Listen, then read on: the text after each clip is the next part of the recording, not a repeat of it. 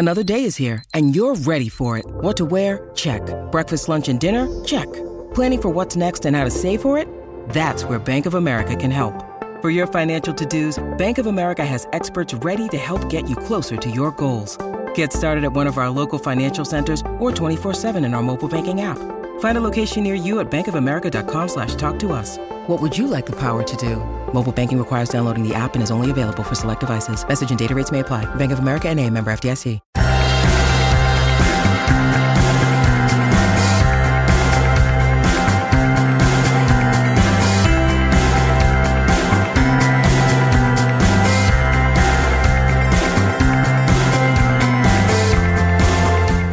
And welcome back to another episode of Beyond the To Do List. I'm your host, Erik Fisher. This is the show where I talk to the people behind the productivity. This week I'm excited to share with you a conversation that I had with Grant Sabatier. Grant is from millennialmoney.com. In this conversation, he shares a little bit about his story and some of the strategies that he uses to make more money in less time and having the right perspective on money. How money has a relationship with time and what the relationship between time and money is. And you may be asking, well, why are you talking about money on a productivity podcast? Well, one, we've done it in the past. And two, I think it's really well summed up in a quote that uh, a friend of mine posted on Facebook a little while ago and it's actually it's not a quote it's it's him himself that says it but he said that money can be stored up and it can be given away all at once or in large sums time cannot be stored, cannot be given away all at once. It can only be given in minute sums or minute sums, moment by moment. And there's the rub. We've got money that can be saved up and then used in large sums all at once, and time that cannot be stored up like that and has to be spent minute by minute. And what's the relationship between those two? Well, that's what we're going to get into in this conversation with Grant Sabatier. Well, this week it is my privilege to welcome to the show Grant Sabatier. Grant, welcome to the show. Hey, glad to be here. So, I have not talked about money on this show in a very long time. I think we've touched on it maybe two, three, maybe four times, but it has been at least two years plus. So, you know, when, when, uh, I heard about what you were doing and how you're doing it and what you've got to say, like, I thought, you know what? Money is one of those things that people are like, how does that tie into productivity? Well, I think you've got a unique take or at least the right take on how money is a resource and how money and time relate to each other or not. And so I want to get to that. But first, I want you to share a little bit of your story, you know, how you grew up, your relationship with your parents and what they were teaching you about money and that whole mindset and kind of your story moving through that to where you are now. So my parents grew up in rural Indiana. Uh, in a town that didn't even have a stoplight when they were a kid. They met in high school, but they, they grew up with very little money and um, ended up, uh, you know, getting getting pregnant in their late twenties after being married for almost a decade. I was kind of unexpected, and uh, once they had me, they kind of looked around at the world they'd grown up in and decided that they wanted to give me a different type of opportunity and so they packed up uh, everything that they owned when I was six months old and they moved. They left their families. They're the only people who've done that or who had done that and who have still done that uh, and moved to the suburbs of Washington, D.C. And my par- their first jobs, my mom was a secretary and my dad actually cleaned the office building at night where my mom was a secretary. So my parents had very little money um, money was something, you know, as a kid that they they talked about a lot. I knew that we didn't have a lot. I knew it stressed them out. It was very present in my childhood. Uh, it was just something that was always kind of talked about, always around. And my father, when I was young, he used to tell me kind of two things: life is a beach and money is freedom. And as a five year old kid, I didn't understand what either of those meant. um, but interestingly, you know, my own podcast, Financial Freedom, my first guest ever was my dad, and I brought him on and I asked him, you know, what, what did you mean by that? And um, my entire, you know, growing up, my childhood into high school, you know, I always felt my parents uh, were investing a lot in me. They were making a lot of sacrifices for me. They didn't even start saving for retirement uh, until they were in their early 50s. And, you know, I always tried to take uh, advantage of what I knew were sac- sacrifices that they were making uh, to give me more opportunities than they had. Uh, and, you know, I always felt that, you know, it wasn't pressure, but I always could feel that they, they were putting a lot into me. And so I tried to take every advantage that I could. Um, went to a, a, good school, studied philosophy.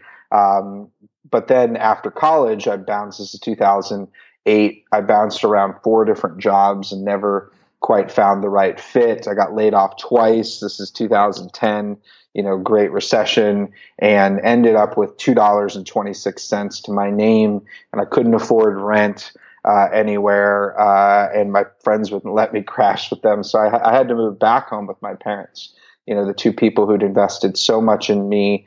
Um, I had to move back and, and sleep in the same bed that I slept in as a seven-year-old kid and they said that I could stay there for three months. You know, I'm 24 years old at this time, no job prospects. I'd sent out, out over 200 resumes without getting a single call back. You know, it was an extremely low point in my life, and I could tell my parents were concerned and not disappointed, just concerned and worried. And I felt a lot of shame. And uh, that's really where my financial journey started because I started, you know, a looking out into the future and being like, okay, how am I going to get out of my parents' house?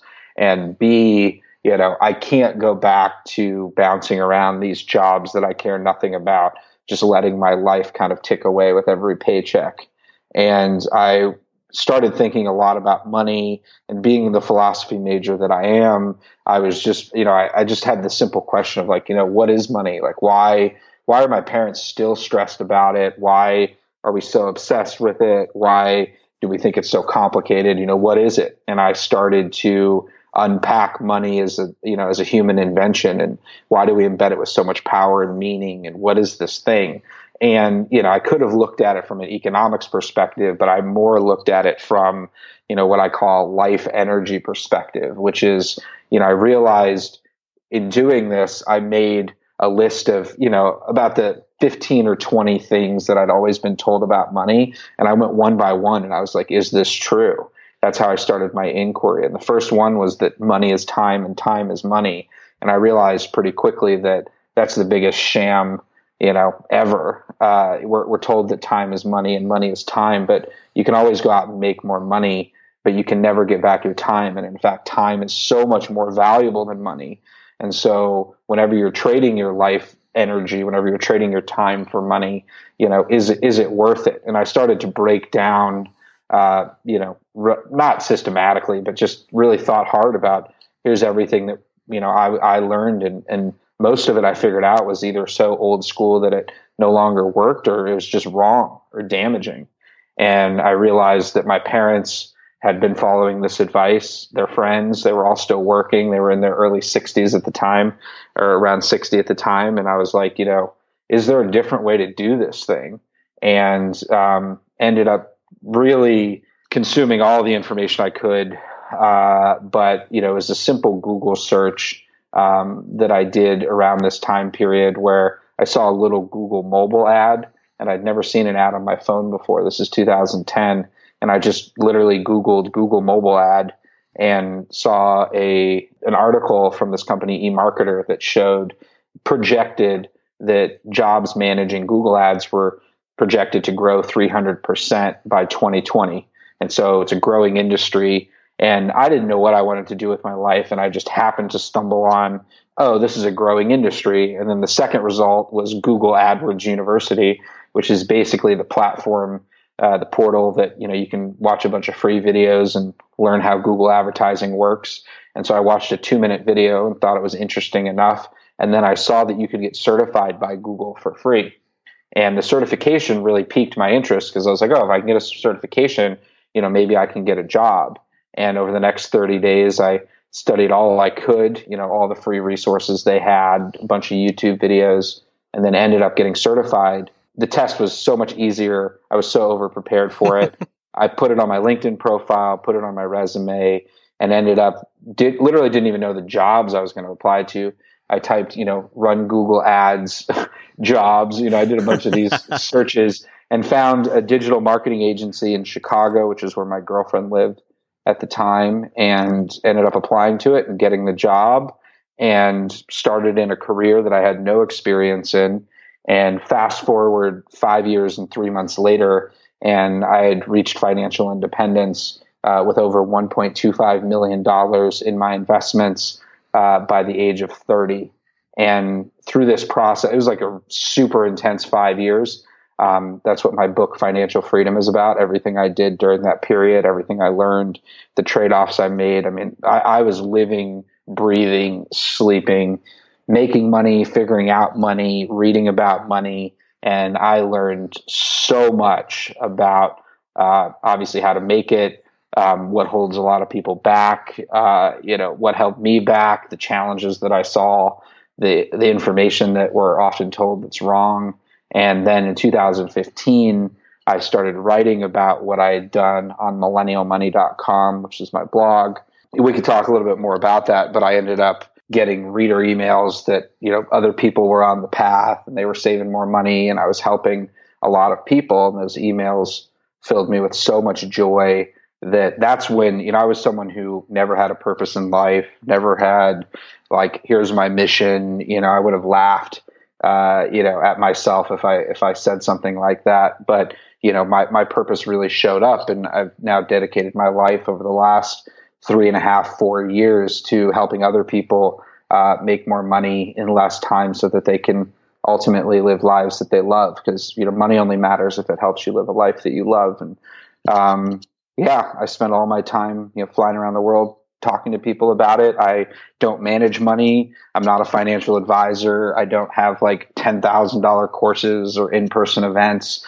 I'm like the everyman out there trying to level the playing field for people who unfortunately mostly get taken advantage of. And I really believe that financial literacy is, is a human right. And so I'm trying to do everything that I can to, to get this information out there and help people on their journeys so that they can yeah you know not not have to worry about money and sleep better at night and you know focus on those things that are more important that is a great story. I would say that one of the reasons why you were able to achieve what you have is at some certain point you had that shift in your mindset that you you you aimed for financial freedom.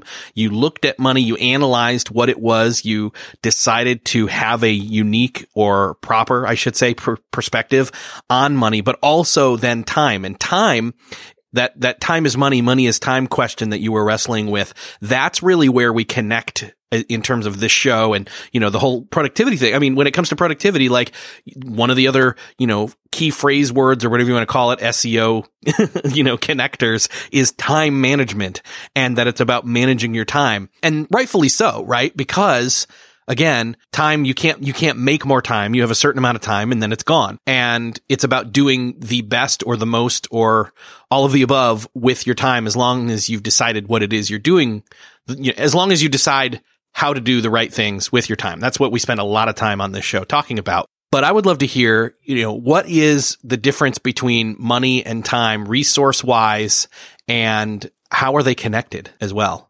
Yeah. So a lot of people, they think that, you know, we're always told that money is time. And, you know, as I mentioned, uh, time is so much more valuable. But, you know, what most people do is they get up, they, you know, spend 40 years, the best years of their life, um, during the most productive time. I mean, all the studies show that we have more energy between, you know, 7 a.m. and 7 p.m. when we're, you know, working or commuting to our job. And so we end up spending the best time of our life, you know, trading it for money. And we go and we clock in and we clock out or we're salaried and you know, the interesting thing, maybe not interesting, but you know, a lot of people are making a lot less money than they realize because they think, oh, you know, I'm making, you know, fifty thousand dollars a year, and then they break it out and they're like, okay, I'm making about forty dollars, thirty, forty dollars an hour, but they don't factor in all that time that they spend, uh, you know, because of their job that they wouldn't have to spend if they didn't have to work for money. You know, you wake up at a certain time you get ready, you commute. I mean, the average American commutes, you know, almost an hour a day each way. You know, that's, you wouldn't do that if you didn't have to work for money. And then you come home and you're tired and you know the average american watches over five hours of television a night because you're trying to decompress at the job that you went to and you probably if you didn't have to work you know for money you would spend your time vastly differently um, it's one of those things that a lot of people can't even imagine what they would do. But when you factor in all of the time that your full-time job actually takes and if you travel for work you know i did this simple exercise with one of my friends who's a, who was a management consultant and he was making $250000 a year you know great salary but he had to be on the road like 40 weeks out of the year and when we actually factored in all the time that he had to travel and be away from home, you know, he had two little kids, it figured, you know, we figured out that he was making about $30 per hour. And this like blew his mind. This completely blew his mind that he ended up, you know, leaving his job and going and working at a company that paid him significantly less money, but he didn't have to travel and so his actually, I call it the effective hourly rate, which is how much you're actually making per hour after taxes, after you take out all the travel time and all the commuting time, and you know, uh, you know, ended up, you know, going up to over forty dollars an hour. So he's making less money, but his hour effective hourly rate, so what he's trading his time for, is actually much higher. So that's one of the things a lot of people, and I have a calculator that I built uh, at Financial Freedom Book dot com slash tools. You know you don't even have to buy the book. You can use it where you can put in how much time you spend commuting each week and how much time you spend doing everything else and you know how what tax bracket you're in and it shows you what your tax bracket is if, if you don't know. And then it actually gives you what you're really making per hour. And then the big question is it's up to you to determine is is it worth it? At the end of the day everything in life is about trade-offs and so if you're making $30 per hour and you're staying late and putting in all this extra time, and that's the challenge too, is, you know, we're always chasing that next thing, but with more money, you know, and more in your next job promotion, often with more money in a promotion come more responsibilities and you feel like you have to spend even more of your time. And so you make trade-offs that you wouldn't have to make, obviously, if you didn't have to work for money. But there's so many ways to you know that that's the traditional money time relationship you think you have to trade your your time for money right. but there's so many ways to disrupt that linear relationship so a simple example is you know making sure that you're investing as much money as you can i mean the average person in the US only saves about 3% of their income when you save 3% of your income, you're literally never going to be able to retire. And in the book, I talk a lot about how if you're saving only 3%, you're literally wasting your life. You're wasting your time. But if you invest as much as you can, I mean, last year, Warren Buffett made $1.5 million an hour, even when he was sleeping. He didn't have to, tra- that's just on his investments. he didn't, he didn't have to trade any of his time for that money. Myself, I made $42 an hour, uh, nowhere near Warren Buffett, but $42 an hour on my investments, even when I was sleeping. And that's something where I've disrupted and Warren Buffett, and whenever you're investing as much as you can, because your money is making money, you're no longer having to trade your time for money. And that's just one example. Another example is, you know, launching your own side hustle, uh, you know, where instead of actually doing the work, this is one of the things a lot of people side hustle, but they're driving for Lyft or for Uber. And when you're driving for Lyft, you know, you can only drive so many hours in the day. It's not like you can drive for 30 hours in a day. Only, we all have the same 24 hours but and and you can't even set your you know all you can do is drive more. You can't even change your rates. You know your rates are set by uber or set by lyft. And so you've lost control over your time and how much you're getting paid which are the, the two most important variables. But if for example say you instead of walking dogs for a dog walking company you start your own. And instead of I, I tell everyone they should try to become like the uber of their life because uber you know they don't drive cars all they're doing they, literally don't drive cars. All they're doing is connecting people who need rides with people who will give rides. And so they're a connector between supply and demand. And anyone can be the uber of their life. So instead of walking dogs yourself you know focus your focus your efforts on getting clients people who need dog walks and then hire people who will do the dog walking. And all of a sudden you're no longer trading your own time you're brokering other people's time and I have a friend who did this. I talk about it in the book, you know, and he went from walking dogs at like $16 a dog walk to now he makes $250,000 a year and he works like 10 hours a week. And the only way he's been able he's been able to do this is he focuses on getting clients, building relationships, and then he hires his friends who are all students to walk the dogs.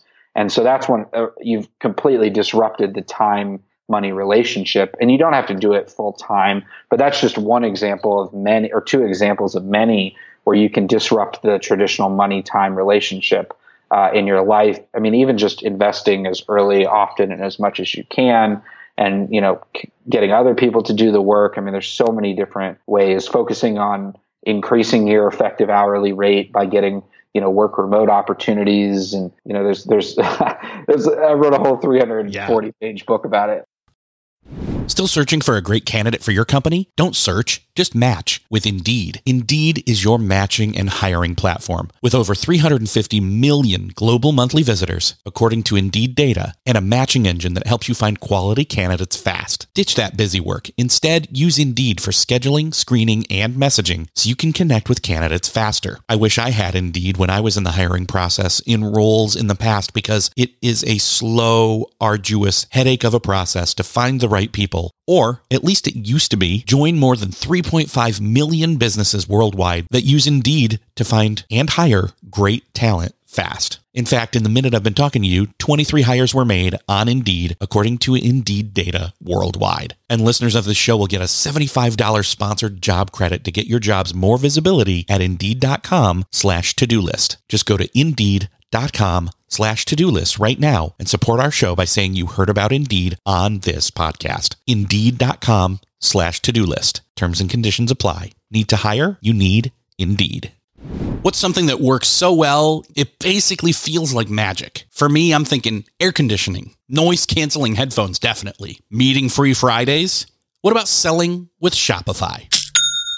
Shopify is the global commerce platform that helps you sell at every stage of your business. From the launch your own shop stage to the first real store stage, you don't have to just sell your own stuff anymore. With Shopify Collective, you can curate products to sell from brands you love and give your customers more variety and your business more sales. Shopify is your no excuses business partner. Sell without needing to code or design. Just bring your best ideas and Shopify will help you open up shop. Shopify also helps you turn browsers into buyers with the internet's best converting checkout, 36% better on average compared to other leading commerce platforms, and sell more with less effort thanks to Shopify Magic, your AI powered all star. Sign up for a $1 per month trial period at shopify.com slash beyond. Again, go to shopify.com slash beyond now to grow your business no matter what stage you're in. Shopify.com slash beyond. When you need mealtime inspiration, it's worth shopping Kroger, where you'll find over 30,000 mouthwatering choices that excite your inner foodie. And no matter what tasty choice you make, you'll enjoy our everyday low prices, plus extra ways to save, like digital coupons worth over $600 each week. You can also save up to $1 off per gallon at the pump with fuel points. More savings and more inspiring flavors make shopping Kroger worth it every time. Kroger, fresh for everyone. Fuel restrictions apply. You've said it a number of times now. This phrase of uh, not having to work for money, and I and I believe that's your definition of financial freedom. Is if you didn't have to work for money, you could do anything that you want to do. Yeah. So financial freedom is actually there's seven levels of it uh, in in the book. Um, financial freedom actually it's really whatever helps you sleep at night, and so that feeling of being free. Um, how much money do you need to have that feeling? You know, I have one friend who literally travels all over the world and he makes $7,000 a year off his blog, which isn't a lot of money, but it gives him enough to travel around the world and he feels free as a bird. And then I have another friend who's, you know, a junior partner at a law firm who thinks he needs $5 million to be free and he's always mm. stressed about money. So the more you kind of know yourself, the easier it is to figure out how much money you're going to need to be yeah. free well, and that, and right there, that's a, yet another. Uh, it's a it's a thing of it's it's perspective. It, you can be it, it's it's dependent upon what it is you're wanting to do and how much is is actually required to cover you know the expenses that would allow you to do that. Yeah, exactly. So the more mindful you are of what really kind of makes you happy in life, and that's the thing. Like the world tells us you know, or ask us like, how much money do you need to to live for the rest of your life? The more important question and the one you should ask first is what kind of life do you want to live? What kind of life do I want to live? And then how much money do I need to live that life? Because it's very simple that the more money you spend and the more expensive your life, the more money you're going to need to save and the more you're going to have to work for that money. And that's it's a trade off. Like I don't, you, can buy whatever you want. I don't tell you what to buy or what not to buy or how to spend your money. Just realize that whenever you're buying anything, you're trading your freedom for it. And this is the mind blowing thing because for me, I realized that every hundred dollars that I was saving, just a hundred dollars, I was buying a week of freedom in the future. And I built a calculator so you can do these calculations yourself, um, you know, on the website where you can just put in how much money you have saved and what you're thinking about spending, you know, thousand dollars, a hundred dollars, and it'll tell you how much freedom that you're trading in the future. And it gets really crazy when you look at something like a $40,000 new car, because say you're making $20 after you do that effective hourly rate calculation, you'll have worked over 2,000 hours to buy that car. And you're thinking like, whoa, I spent an entire year to buy this new car or truck. But that's not it. Like, not only did you spend a year of your life to buy that car or truck, and it might be worth it to you. You might be like, this is totally worth it. I love my car. This is amazing. But if you had invested that $40,000 instead, not only would you not have had to trade a year of your life, but on the flip side, you know, and most people would have to, will, have to work like an additional five to seven years in the future in order to afford that car because if they would have invested the money instead, it would have grown to a point where, you know, like in 30 years, $40,000 is worth over $350,000. So the car actually ends up costing you $350,000 in, in sort of missed opportunity. If, if it's worth it to you, great. But when you start looking at money, and this is what I do in the book, when you start thinking about from a mindset perspective, money as units of time and units of freedom, I mean, that's a that was a huge game changer for me, and it is for a lot of people because you realize like, whoa, I'm making a massive trade off. That you know, oh, I just thought this was two thousand dollars, but I had to work a month of my life, and I'm going to have to work for an extra year in order to afford this in the future. Yeah, um, and the thing here is is that it, uh, what you were just describing with the car wasn't something that you would catch if you were looking at numbers on a page in terms of just budget and savings and all of that. It's it's the hidden cost of time hidden, you know, inside of the, you know, the charges of the money that that you're you're not paying attention to. Absolutely. I mean, no one teaches this. Like no one there's like not another book on this. You know, it's like that's the thing. Is like I was like so. I mean, there's there's one book that that I read uh, when I was 24. It's called Your Money or Your Life, and it it gets at this issue of like whenever you're working, you're trading time, but it doesn't go as far as helping you calculate how much time you're actually trading in the future. You know, how much freedom you're trading. Um, and at the end of the day, it's up to you to decide whether you're worth it. And the interesting thing, the thing I really love about your show you know, is this, you know, how do you optimize your time? How do you make the most of it? And investing your money and having a, a good relationship with money is the best way to save your time. So much more valuable than like habit stacking and scheduling every 15 minutes of your day and productivity productivity journaling. Like the secret sauce is making sure that whenever you're trading your time for money, that you do the right thing with your money because that's going to buy that's so much more valuable than making sure that you spent your you know morning well um, the net impact of it is so much greater and that's one of the things i'm actually we can get into this if you want i'm actually um, you know the quantified self movement the productivity yeah. journaling all that stuff I, I won't say i'm critical of it but i often think it it makes you focus at a granular level on something that really isn't as impactful as you know other things. Sure. Well, I mean, you can get into the weeds so much that you're spending time thinking about how you spend your time as you're spending your time on things you shouldn't be spending your time on exactly. Potentially, potentially, because some, for some people though, spending their time maybe doing that journaling is how they're going to figure out what they can be the Uber in, or they can come up with the idea of, you know, being the seven year old kid on YouTube who's doing toy unboxing reviews for the most amount of money possible on YouTube right now, right? Right. Yeah, exactly. Exactly. And the important thing also is you don't have to always be productive.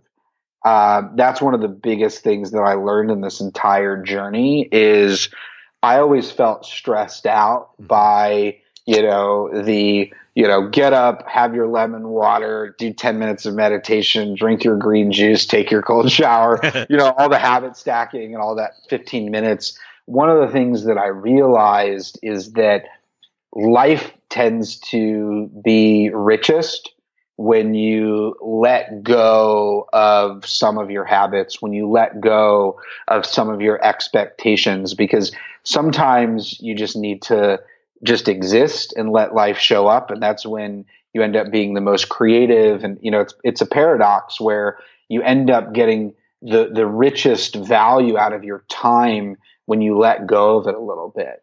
Uh, and that's one of the things that you know, I, I had to learn because I used to, you know, I was up at 5 a.m. fitting everything in, and I realized that I wasn't leaving much space for life to happen. You know, I was trying to over optimize my life in a lot of cases. And I was so obsessed with making the most of my time that I ended up not making the most of my time what you're getting at right there, I, I, think a lot of people can identify with because one, they're listening to this show to get hints and tips and tricks. And I, you know, and I hope I deliver more than that. I, I always aim to, but they're coming at time with the, uh, the model that a lot of people apply to, um, supply and demand and, uh, money, which is this scarcity model, but they're applying it to time. Yeah, absolutely. Absolutely. And it's the same reason that I, I'm so critical of budgets in the book is, you know, I think a lot of people like our life, like a lot of people in life, a lot of personal finance experts, they tell you to cut back on the coffee or the latte or the glass of wine, when in reality, what moves the needle is you're going to save the most amount of money on those, just like you're going to save the most amount of time on those areas where you spend the most amount of money or where you spend the most amount of time. And so people start, th- people like, they try to go right to the side hustle or they try to go right to launching their own company when in reality you should start by optimizing the area where you're making the most money which is your full-time job and make sure that you're getting as much money as possible out of it in addition to using it as the best launching pad for the future um, and the same thing goes with like the average American spends 70% of their income on housing, transportation, and then food. You get the most savings by cutting back on your housing and transportation, not by just cutting back on all those small purchases that tend to make us happiest. So we always, as a culture, default to this like scarcity mindset where it's all like cut back, cut back, cut back like even now we're so focused on like student debt and credit card debt and all this debt. And yes, if you have debt, it sucks. You need to come up with a plan for it. But if you have like $30,000 in student loan debt, so many people use that as an anchor or a crutch, or they use it as an excuse to not, you know, they just over focus on it. When if you can go out and get a $30,000 raise, you could pay off that in a year or two as opposed to having it stress you out for the next decade. And there's a limit to how much you can cut back in anything. There's a limit to how, how much you can optimize your time, but there's not a limit to how much money you can make. There's not, you know, it's like we're always so focused as a culture on that scarcity scarcity mindset and the abundance stuff it it can get wishy-washy you know what i mean like yeah. oh hey just it'll manifest if you believe it and that's whatever. Some people believe in that. I, I don't buy into that. But buying into the idea that like, hey, there's a limit to how much I can optimize. There's not a limit to going out and and and and taking a calculated risk because that's the thing too. It's like you can almost always go back in life. You know, you can always go back to that job that's stressing you out. Um, but a lot of people, man, they're they're they're it's like when you don't have a lot of money or you're living paycheck to paycheck, you know, the idea of saving a million dollars or five million dollars, so many people look at that and they either do one of two things. They're like, okay, I'm going to go after it, but I don't know how, or it just paralyzes them because this is what happened to me. I was like, I can't even imagine saving a million dollars. You know, I was broke with my parents' house. I was like, I can't even imagine saving a million dollars. That's so ridiculous. But so many people set that as their only goal. When in reality, if you're living paycheck to paycheck, the first step is to get out of pay- living paycheck to paycheck. because it's kind of like a ladder. Like if you're like at the bottom of a ladder, you can't see over the fence. You don't know what's happening on the other side. You're stressed out. You don't have any perspective. You know, if you're stressed out about your job and you don't like it and you don't know what's going on, you know, it's very hard to get perspective. But just saving like six months of expenses and getting out of living paycheck to paycheck, you're just one level up on the ladder and you're able to get a different perspective and get out of that constriction point. And so focus on just getting to that next level. So many people, it's like they're shooting for the stars and they don't forget that they've got to like put on their seatbelt and learn how to crawl before they can rocket into space. And then the other thing is I see so many people like they want to create these companies or they want to do all these things in their life, but they don't yet have the skills or the capacity in order to make it happen. Like it's great to shoot for the stars, but it's like so many people come to me and they're like, I've got this app idea and this app idea or this idea, but they don't have basic, you know, they can't build a website. They don't even have basic coding skills. And you have to set your short term goals to align with your current experience level. Like it has to build. You know, you can't just go out and do just like incredible things immediately. And that's one of the things a lot of people try to put the cart before the horse. And you should align your short term goals with based on your capacity and then keep increasing your skills and your capacity as opposed to just like so many people like shoot for the stars. You know, it's like trying to make a, you know, you're like LeBron James. LeBron James can make like a full court basketball shot and you have people like throwing these Hail Marys trying to make full court basketball shots when they haven't even learned to do the layup yet. You know, everything in life has to build.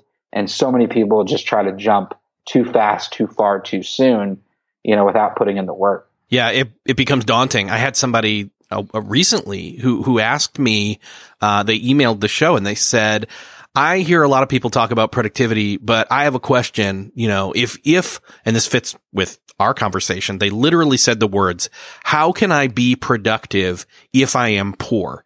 This is something that nobody out there is talking about. He's, they, they were basically saying, you know, do I need, you know, how, how can I afford any of the this or that or whatever to make me productive? And my initial thought was, you don't need any of that stuff. Like you can, you can become quote more productive without having to spend any money. You can literally pay attention to the right things. You can, um, you know, spend your time more wisely on more important things like we've been talking about here. But I think part of what they're hung up on is that word poor and feeling as if they're stuck in a situation. And, and what you were just saying was I, I, that whole, you know, the rungs on the ladder thing. I think they need to, uh, and you can correct me and, and, give more insight here, but I think they need to analyze their actual situation a little bit more and decide uh, you feel stuck. Why is that? Where are you wanting to go? And is it some daunting task or can we maybe, you know, scale back and do like what you were talking about, which is get out of the paycheck to paycheck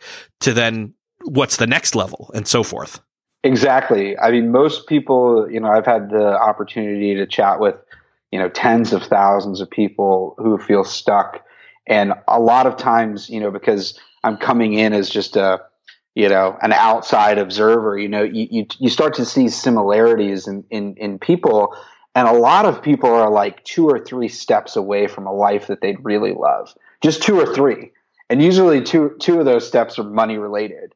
And so to your point, you know, when you're poor, when you don't have anything, when you don't have a lot of opportunities, getting to that first rung of the ladder which is escaping living paycheck to paycheck, um, that is so much harder for you than it is for someone who's come out of college and had every advantage. But that you need to put everything that you have into that goal.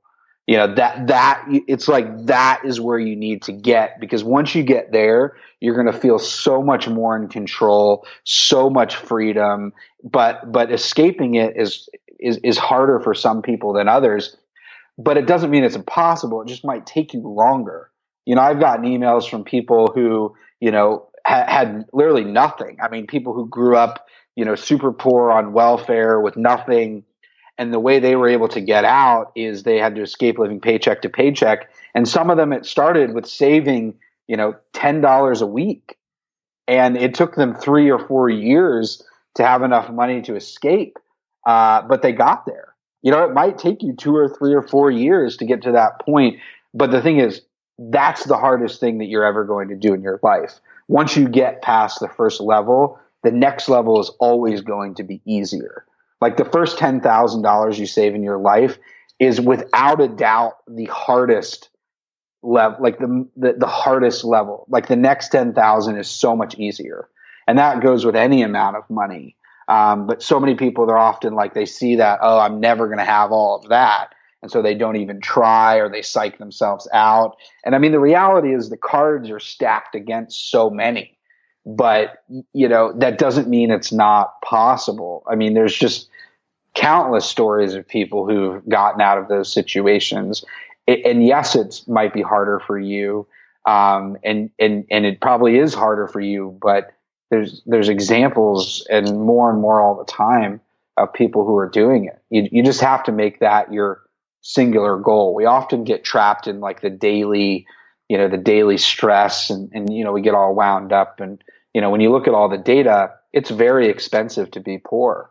I mean, it's very expensive when you have no money in your bank account and you're getting charged $35 you know overdraft fees. And you know when you don't have any money and your car breaks down and you have to go um, you know take out you know a high interest rate payday loan in order to pay for your car repairs and all of a sudden you've got a 20% loan that you get stuck in. It's very expensive to be poor um, there's a great book hand to mouth uh, written by a woman who you know incredible incredible book there's a new book called Maid um, that's an incredible book, both written by people who uh, were poor and had nothing, and it talks about kind of their life and how it's so expensive to be poor. But it's possible. It's yeah. certainly possible. Well, and, and this is where optimizing your full time job, like you were talking about, comes in because, you know, if you have an existing uh, flow of income, other than if you can say suddenly ask for a raise and get more, like then you've just got to you've got to tighten it up on the other end and uh, optimize.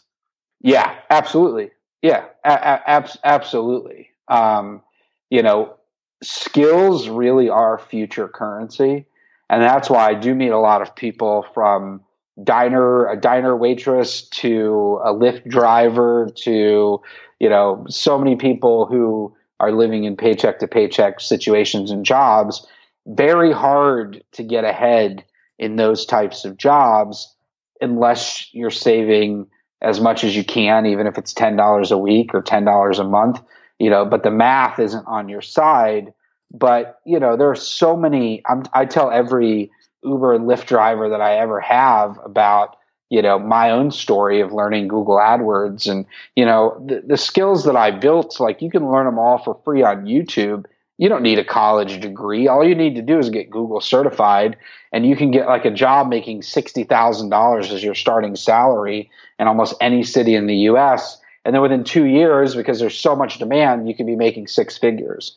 You know, it's like one of the fastest paths to six figures without a college degree. Or, but we live in a world where people think they need a co- they need a you know master's degree or they need to go to school to learn all these things. But there's more and more free and great resources where you can learn a lot of things that are monetizable and you know skills in that sense you know but the hard thing is a lot of people who are stuck in those situations they don't know that there are other ways and there are other paths and there are other you know uh, things that are possible because just as a culture once again we're we're back in that scarcity mindset. And it's it's we live in a very predatory culture where you know the education system sells you on the idea that you need a certain uh, certain you know degree or expensive degree in order to get a job. But thankfully that's becoming less and less important so for somebody who is just getting started, like they're hearing what you're saying, it's, it's resonating with them. They realize, you know what?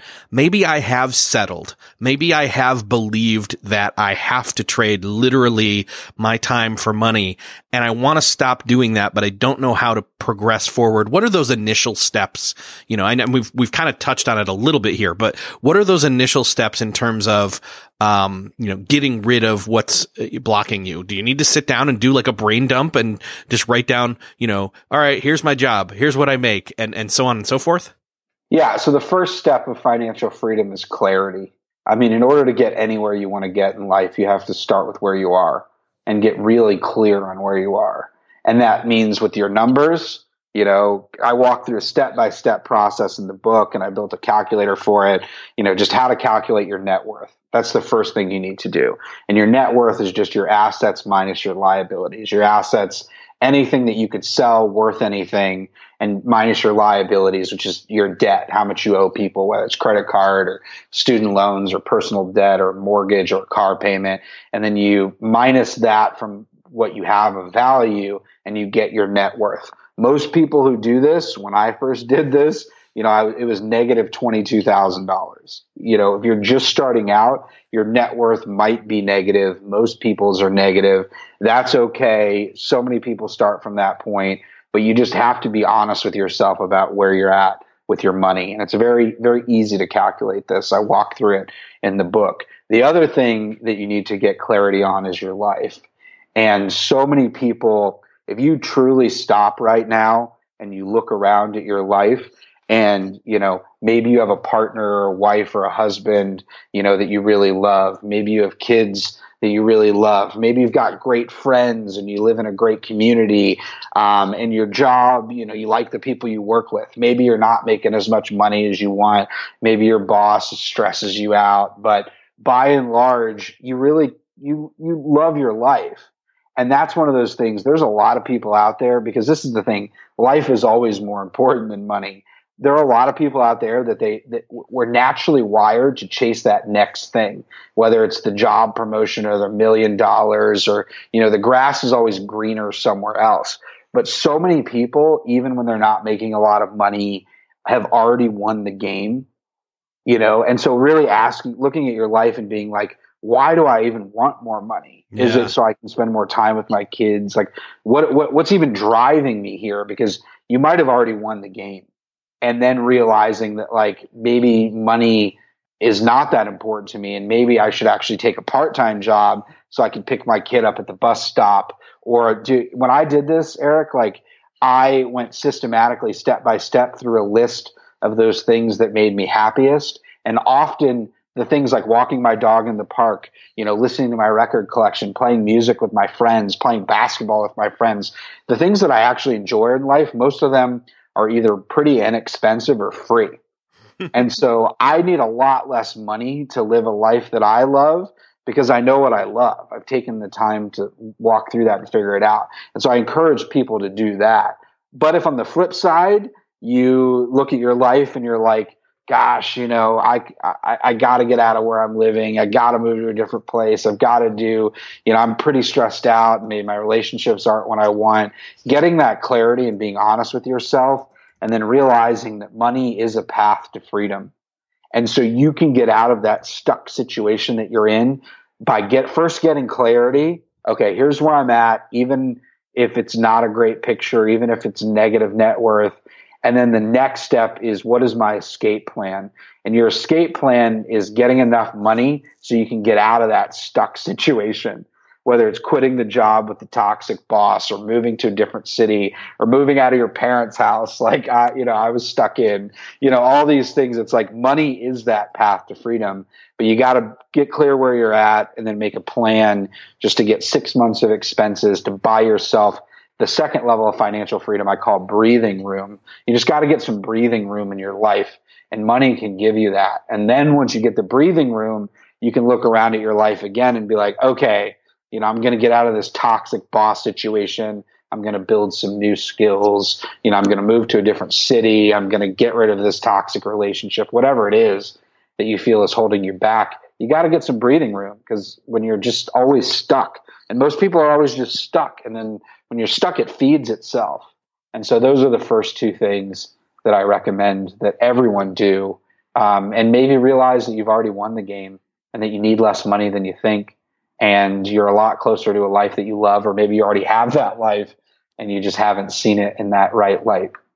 Yeah, man. And those are great steps. Uh, there's so much more in the book, Financial Freedom, a proven path to all the money you will ever need. And again, it, it's not just about making more money for the sake of making more money. It's a, it's about being free financially and knowing exactly how much you need to be that way. And I, I you know, I, you know, I, I think that this is, you know, core It's core. Like you got to know this stuff. So, uh, I'd love for people to go check out the book and grab the book for that matter. Um, where's the best place for you to have people check it out? Uh, go to your independent bookstore. Most bookstores should have it. If they don't, they can order it for you. Um, if not, you know, Financial Freedom on Amazon, it's the bright blue book. Or if you're international, you know, look at financialfreedombook.com. Um, that's the book website. You can figure out where to buy it internationally. It's coming out in a bunch of different languages. Uh, and yeah, or check out your local library because a lot of libraries right now, a lot of libraries are backlogged. And so they're a wait list. But, you know, if your library doesn't have it, um, just ask them to order it for you. Most li- libraries, you know, want to make you happy and will be excited to order the book for you. And then you can read it for free. That's awesome. Yeah. There's another way to optimize your full time job is to read the book for free. oh yeah, yeah. Read the book for free. Share it with your friends. I mean, it's it's the thing is, man. Like I, I this is one of the funny things. It's like even selling books. It's like with Penguin Random House. You make like a dollar or two per book. You know what I mean? You don't write books to make money. You know, it's like it's one of those things where it, I just wanted to get it as many hands as possible to level the playing field because it's never been easier in history to make money, hands down. Like our grandparents would literally look at the age we're living in. You know, 100 years ago, people would look at the time we're living in and just see nothing but opportunity. And that's one of those things you have to realize. It's never been easier in history to reach financial independence, to live a life you love. Um, the the problem is the rule book that we're given, you know, in school or often from our parents. Even though people tend to mean well, it's just outdated. It just it just doesn't work. And so I tried to write a new rule book, and it's working. I mean, it's it's one of those things. I was able to do it. There's a bunch of people in the book who were able to do it. And the thing is, I'm a really hardcore example. That's an important thing to note. Yep. Like you don't like I am the exception to the rule. Like I don't even recommend doing what I did. But the thing is, even doing like two of the 800 steps in the book it's gonna it can change your life. Yeah, you know, well, it's, like, and, it's all, it's all and, about and, Yeah, and you being you being an extreme case just proves that it can be done, and and and even to the scale that you did it, again, isn't necessarily what everybody has to do to live the life they want. So, man, great book. Everybody's got to go get it. Uh, Grant, thanks for being here again. What's the what's the website for people to go check out the calculator and stuff too? I'll uh, finance, all this up yeah, financialfreedombook.com slash tools. So there's like eight calculators that follow the book and they're all free. They work on your phone. And yeah, that, that's where you can learn about the book and connect with others. There's like, you know, a private Facebook group that if you read the book, you get into. There's already, you know, a bunch of people in there chatting and sharing their strategies. And you know, I, w- I wanted to, I want to support you in any way that I can. Perfect. Awesome. Grant, thank you so much for being here. I really hope people take this message to heart and to their head and learn and get clarity. So thanks for being here. Yeah. Thanks, Erik. I appreciate it and hope you have a good day. Well, that's another episode crossed off your podcast episode listening to do list. I hope that you enjoyed this conversation. I hope that you got something out of this conversation and the wisdom from Grant. I am curious about what your perspective on money is. Did this conversation do anything to spark any ideas, new ideas, or reconsiderations in terms of the way that you look at money, the way that you look at money as a resource, the way that you look at money and its relationship to time? Time being one of the main resources that we talk about on this show. I know for me it did. I'm not going to go into that right now. I think I'll save that for a future episode. But I will say this, it was thought provoking, especially listening back through it, not in the moment. So I, you know, I didn't get to do that while I was having the conversation originally, but I did afterwards. So, but again, I hope you enjoyed this conversation. And if you did, you probably know of somebody else who would as well. And I'd love for you to share this conversation with them. And to do that, it's easy. All you need to do is go over to beyondthetodolist.com slash 272. That's where you'll find the share buttons to send this out, share it by a tweet, Facebook, email, whatever. Or if literally you want to share it while you're listening to it on your phone or in your podcast player of choice, that is cool as well. Just think of that one person or multiple people for that matter that you know would love to hear this or need to hear this and hit that share button. I would be really grateful. Thanks again for listening. I'll see you next episode.